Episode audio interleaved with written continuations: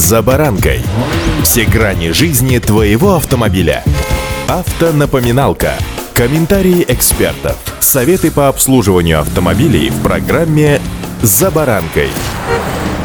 Желание сэкономить вполне себе нормальное желание любого человека, особенно сегодня, когда уроки финансовой грамотности начинают преподавать еще со школьной скамьи, а режим экономии можно рассматривать как способ сохранения семейного бюджета. Не обошло стороной это и наши автомобили. С вами за баранкой Александр Карпов. Здравствуйте. Автомобильные факты.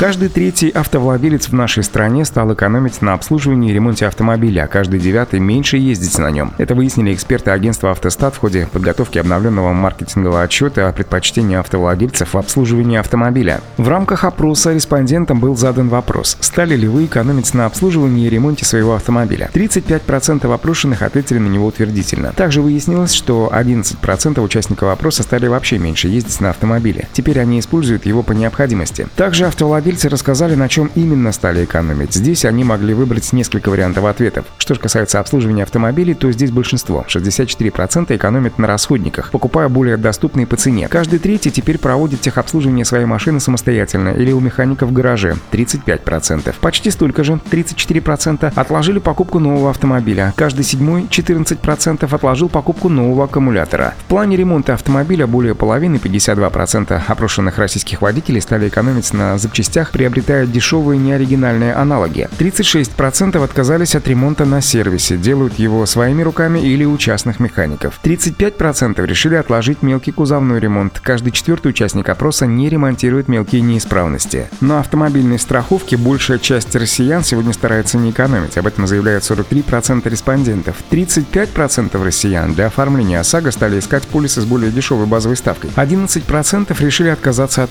каска. 5% нашли альтернативный вариант и перешли на каска с неполным покрытием, отмечают автоэксперты. Автомобильные факты. Что же касается статьи экономии, то самый первый пункт в этом списке затрат на свой автомобиль занимает, пожалуй, самостоятельная покупка автозапчастей. Не перепоручайте это сервисменам. Сэкономите на переплате сверх цены автомагазина, либо на оплате за услугу покупки. Независимо от того, как это называется и под каким предлогом делается, все равно за это возьмут деньги. При самостоятельной покупке можно не только избежать переплаты, но и выбрать наиболее выгодные с точки зрения цены варианты и воспользоваться различными акциями, да еще и скидками. Еще один из верных способов сэкономить – это выполнение простых работ по обслуживанию своей своими руками. Водители со стажем могут поменять масло, фильтры, тормозные колодки.